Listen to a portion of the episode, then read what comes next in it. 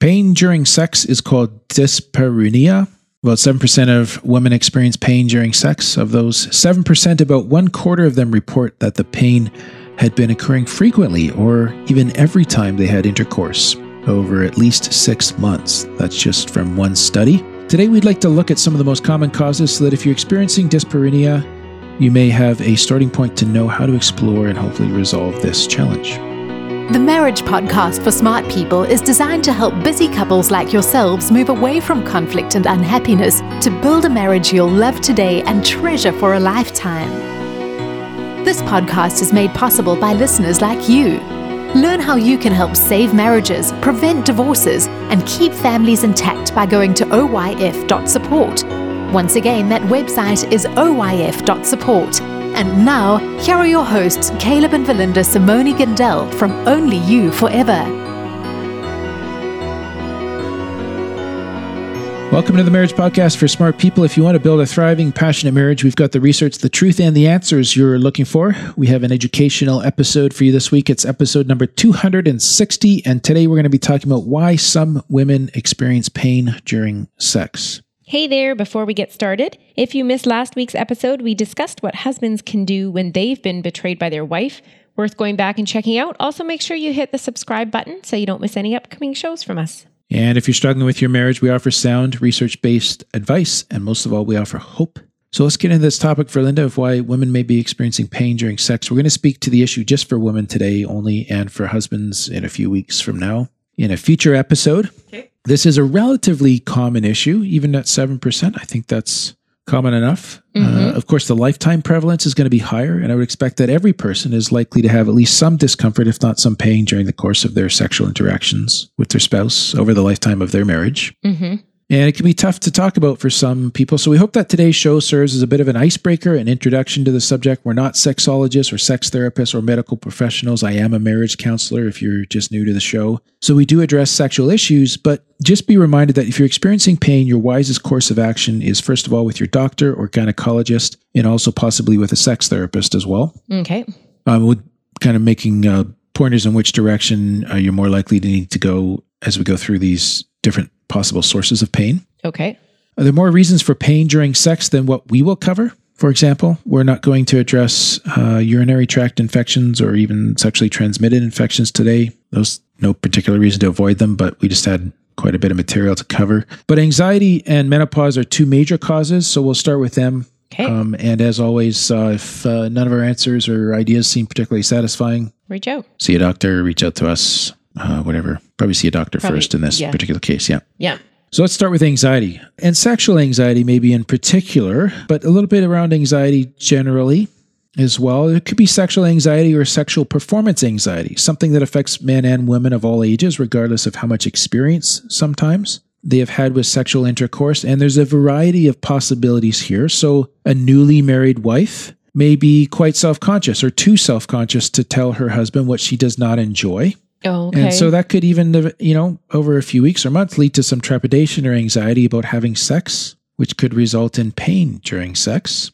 Uh, in other cases, the anxiety may be something that's short lived with a couple or maybe something that occurs on a regular basis or intermittently, but could just interfere with a, with a healthy sex life. In most cases, um, and this is from, according to sex educator Amy Jo Goddard, this response is conditioned by the way in which we're brought up to think about certain aspects of sex and our own bodies and by social expectations that impact our relationship with our own sexuality. So it means that messages from your family of origin, your church, from locker room discussions, or friends at school, all those sources could potentially contribute to anxiety during sex. Oh. Like just your thoughts about it, right? Okay. Now, other times it may simply be a lack of sex education. Perhaps not that you don't understand how sex works, but you're just not prepared for all the realities of sexual encounters with your husband. Everyone functions differently, uh, has different needs when it comes to sex, and not being well educated or broadly educated, or just not knowing these things. I don't mean to make it sound like people are dumb, but just not knowing these things can mm-hmm. lead you to feel unsure about the techniques or even the words to use around giving and achieving and receiving pleasure, asking for things, uh, okay, uh, stating needs, and all of that. Okay, I didn't even know sexual anxiety was like had its a own term. little term. Yeah.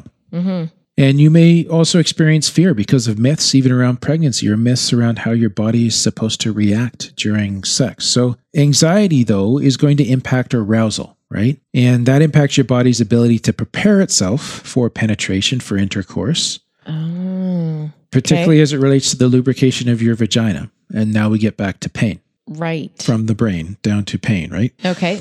And as well, you know, this is why I'm saying it's not even just sexual anxiety. It could be anxiety about anything, about how you're going to pay the bills tomorrow, about your child's health, the family get together that's oh. coming up next week, whatever, right? General anxiety can impact your sexual experience, potentially resulting in comfort or pain. Some people will feel anxiety about those things and it won't result in discomfort or pain. Okay. It won't affect their sexuality.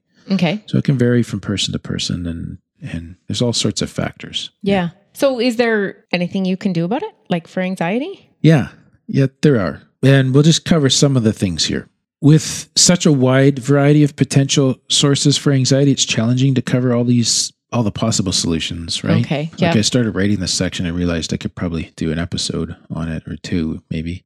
But if your anxiety is more generalized, then it may be that taking care of that anxiety may also end up taking care of the pain during sex as well. Mm. So that's one, Okay. one possibility. But looking at sexual anxiety specifically, the first thing is is it good to check in with your own expectations of yourself? Do you expect yourself to be a perfect romantic or a sexual partner right away if you've been recently married? Like you do you have a have you placed a high expectation of on yourself to be amazing in bed? Or even if you've been married a while to be amazing all the time? Right. Do you remember that show we did um happily married couples, I think like half their It's sexual 50% the encounters are aver- or what was the word? Not amazing or I was going to say not amazing, but something like that. And they're still happily married. right. So so sometimes like a person may come into marriage thinking that they really have to be a star in bed Mm-hmm. in order for the marriage to be happy. So there's very there's a lot of performance pressure they put on themselves. right? Yeah, for sure. Okay. So check Not your own that, expectations. not that we don't want you to bring the best version of yourself, but just watch those expectations. Mm-hmm. If you're worried about taking too long to orgasm, or if you're struggling to stay aroused, or just not being aroused or getting aroused in the first place, those are things that you'll have to find ways to talk about and to work through collaboratively with your spouse, Mm-hmm. preferably without either party feeling blamed or taking the problem personally. But how can you look at this as a problem to solve together? And this is a challenging area for couples to talk about because before your sexual relationship, you've never really had these discussions No. right? And so there, it's new language. It's very personal, right? There's the fear of being hurt or hurting your spouse. But how can you guys really kind of frame this challenge into something that gets solved between you real time in the context of intimate connection and in tender, loving care in a way that's thoughtful? Hmm. So it's important to be kind to yourself here as well as respectful to your spouse during this process. Yeah, because those would be kind of awkward They're hard conversations. discussions to have. Yeah. Yeah. Now, if you know there's a deeper psychological reason behind the pain, it's worth uh, considering confronting that issue um, with maybe with your spouse or Okay, letting your spouse know. Yeah, uh, facing. I mean, like, uh, if again, there could be any number of significant sources here, Mm-hmm. some of which will have different implications. Okay. You may have been sexually abused and never disclosed that to anybody. Okay. Okay. Your spouse may not actually be the best person to start with, or they may be. It just depends on your spouse. I don't know who your spouse is. A therapist would be a good person to talk to. It may Mm-hmm. be that you have strong negative beliefs about sexuality, and maybe you and your Mm-hmm. spouse enjoy just kind of digging through those theological issues and how they impact life. And that's all you need to do is have, you know, start talking through that and, Okay. and you can kind of help each other there. Right. So I, again, I So don't by know. confront, like when I think confront, I think like yeah, no, it blaming or Yeah.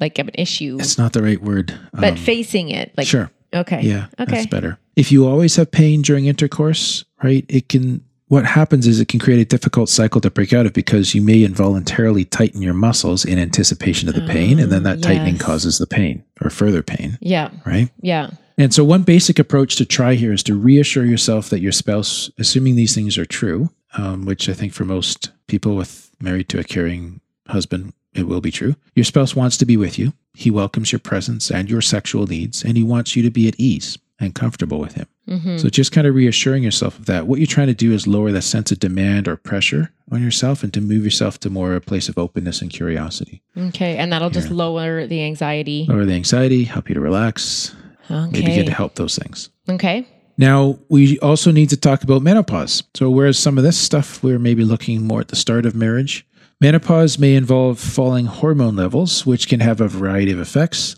There may be less interest in sex as well uh, than your husband has, and that may make sexual encounters tense and stressful, which could very easily lead to pain. There can be a physical shift in your body as a result of menopause towards vaginal dryness, which could lead to pain during intercourse. Okay. And from what I understand, it's dwindling estrogen that comes as a result of menopause. That's the number one reason for pain during sex at midlife and beyond. And hormone shifts make the tissues in your vagina to become thinner and drier as well. And that leads to physical friction uh, during sex. Okay. Your vagina may also become less stretchy, so things may feel tighter during intercourse. And all of the, these things could contribute to pain. Now, there's a number of ways to compensate for the effects of menopause in order to reduce that pain during sex. The first thing to know is that you can go to your doctor for a prescription of estrogen, and he can talk to you about that and the possible um, side effects of that and so on. But that may help make intercourse less painful. Uh, the treatment for that comes in three forms: is a cream or a tablet or a ring. For other women, simply using a good water base to supply the estrogen. Okay. For other women, simply using a good water based lubricant during sex may help with a lack of lubrication, especially if the dryness is the issue more than the soreness. And you can also, another option is to use a vaginal moisturizer, which is something that you would apply regularly, not just during intercourse. And I understand for that as well, there's both over the counter and prescription options there. So that's sort of vagina care, right? Which you may not have needed to do before. Right.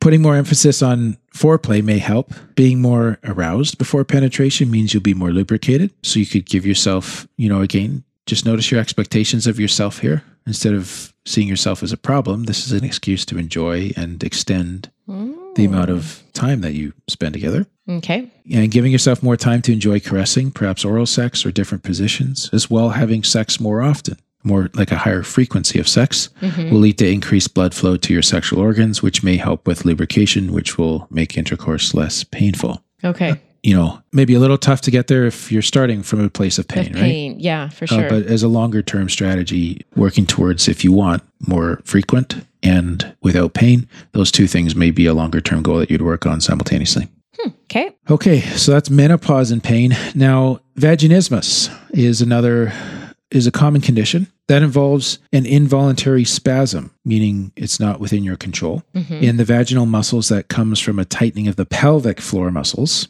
Okay. And vaginismus is sometimes caused by anxiety about having sex or a fear of being hurt during sex. That isn't, aren't all the reasons, uh, but those are a couple samples. If you have this condition, you may also notice pain inserting a tampon, assuming that's not just due to a lack of lubrication. And there are exercises called Kegel exercises that can help you learn to relax the muscles surrounding your vagina. And doing counseling related to the source of the fear or anxiety related to sex or to penetration can also help with vaginismus. It responds well to sex therapy. But if you'd like to learn more about Kegel exercises, we have written those up in our bonus guide for this week's episode of the Marriage Podcast for Smart People. And that guide's available to our patrons once again as a downloadable PDF. And we'll take a short break here to tell you more about that patronage program. What happens when the fairy tale marriage meets reality? Too often, high expectations lead to disappointment, communication breaks down, and the struggles of day to day life become overwhelming, leaving you feeling lost and without hope. Unfortunately, marriage does not come with an instruction manual. Marriage troubles are deeply personal and can take a toll on you, your spouse, and your family. Counseling can be expensive and divorce is very costly. It doesn't have to be this way. Caleb and Valinda understand your pain and frustration. Their mission is to help save as many marriages as possible, and to date, thousands of couples are helped through their weekly podcast. But the most important marriage they want to help save is yours. With a minimum of a $10 investment a month, you gain access to exclusive bonus content and valuable information to help you succeed in your own marriage. Learn more about saving marriages and how you can help at oyf.support. That's oyf.support. You're listening to the Marriage Podcast for Smart People. Before the break, we were talking about vaginismus. In covering anxiety and menopause and vaginismus, we've dealt with some of the most common sources. But I just thought, Valinda, let's run through some of the some more potential sources of pain in case some of our listeners are experiencing these as well, Okay. or one of these. Mm-hmm. And some of these I have heard of before, and a couple of them, three, four, maybe I have not even heard of before. So they're new to me. I got to do some learning here as well. Uterine fibroids. Mm-hmm. What are they? You can always tell it's a new one. I'm learning if I can't even pronounce it. can't pronounce it. These are benign lumps that grow in the uterus. Symptoms may include heavy periods, cramping, and an urge to urinate, as well, like a common urge to urinate, as well as painful sex. So, your best option here is to start with your doctor. Treatment options may include hysterectomy, which is removal of the uterus, embolization, which is a minimally invasive surgical technique, and also just hormone therapy can help apparently as well. So, that's another possibility. Then there's endometriosis. Um, this is a difficult condition where the tissue that lines your uterus can grow elsewhere, within or even outside your pelvis. Oh, really? Yeah, and the consideration there is that particularly if you're premenopausal, it's it's um that tissue is is reacting the same as the rest of your uterine tissue during your period, Oh, but it's outside of like the normal area where that flow can Yeah. Can come through, right? oh. Causing pain in stomach, pelvis, and even your back during sex. Not assuming Okay. you have sex during your period, but because this tissue is elsewhere. So you definitely want to see the doctor. I think most women who have this will already know about it because they're having issues with their period.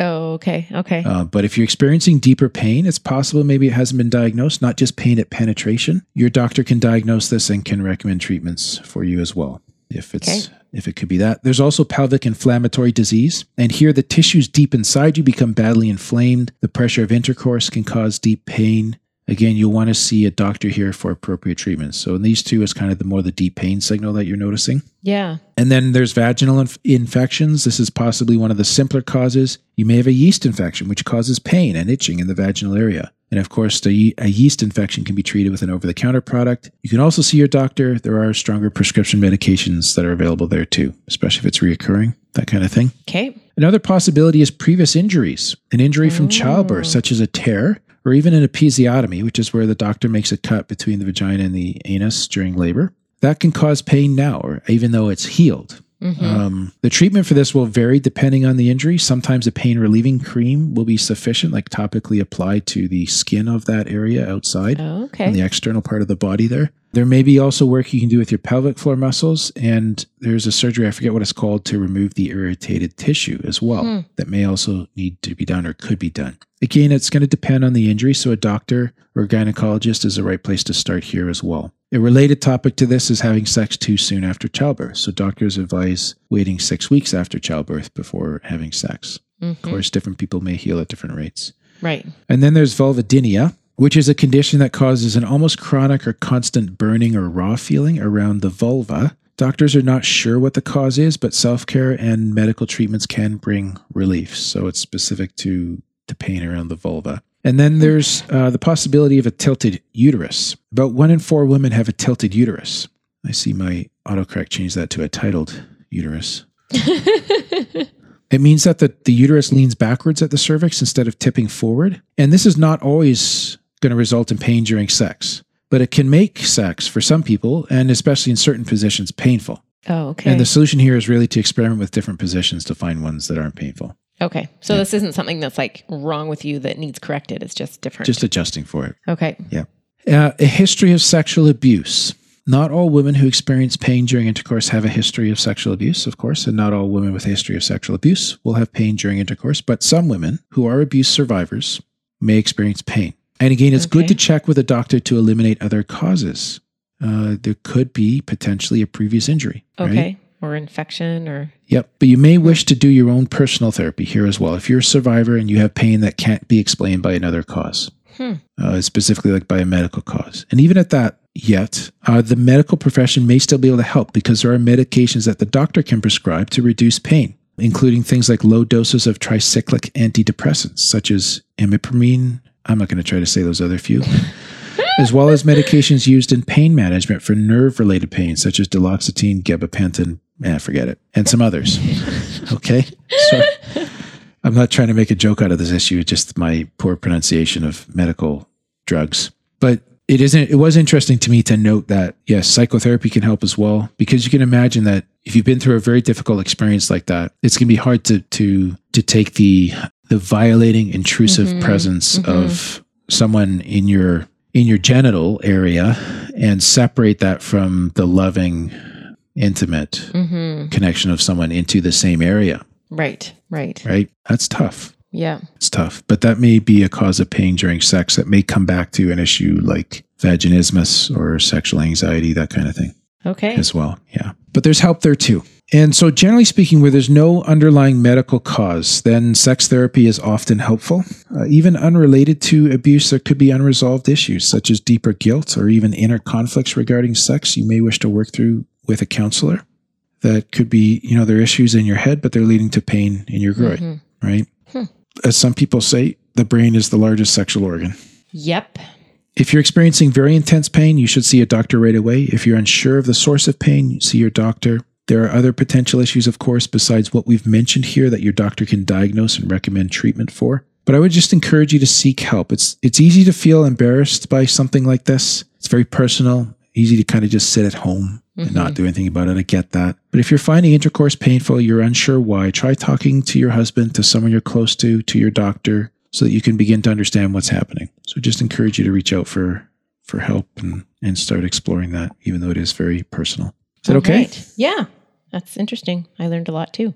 Yeah. Awesome. So we didn't have. Uh, we're kind of recording two sessions back to back because we're recording these just coming up to Christmas, so we don't have new patrons or new uh, iTunes reviews. But next week we are talking about how to stop taking your spouse for granted. Yeah. Why we might be doing that. Easy trap to fall into. I think we all do that sometimes. And as a Christmas present, you can go leave us an iTunes review. We'd be very grateful.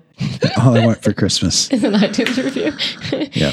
Oh, and just to wrap up here at the end of the year, since podcasts can be subscribed to and accessed all over the world, we just want to remind you of the disclaimer that this is a self help tool, does not replace individual counseling. It does not represent an attempt to solicit clients from a jurisdiction where I am not able to practice. But uh, they are, and also these podcasts are not intended for those experiencing severe symptoms, uh, psychological symptoms, or even in today's case, physiological symptoms for which medical or emergency help should be sought depending on what you're experiencing. So please keep that in mind. That's all for today's episode. You can get the full show notes at oyf.link slash 260. Find out how you can help.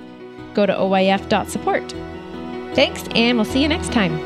The Marriage Podcast for Smart People is totally funded by listeners who support Caleb and Valinda in their mission to save marriages.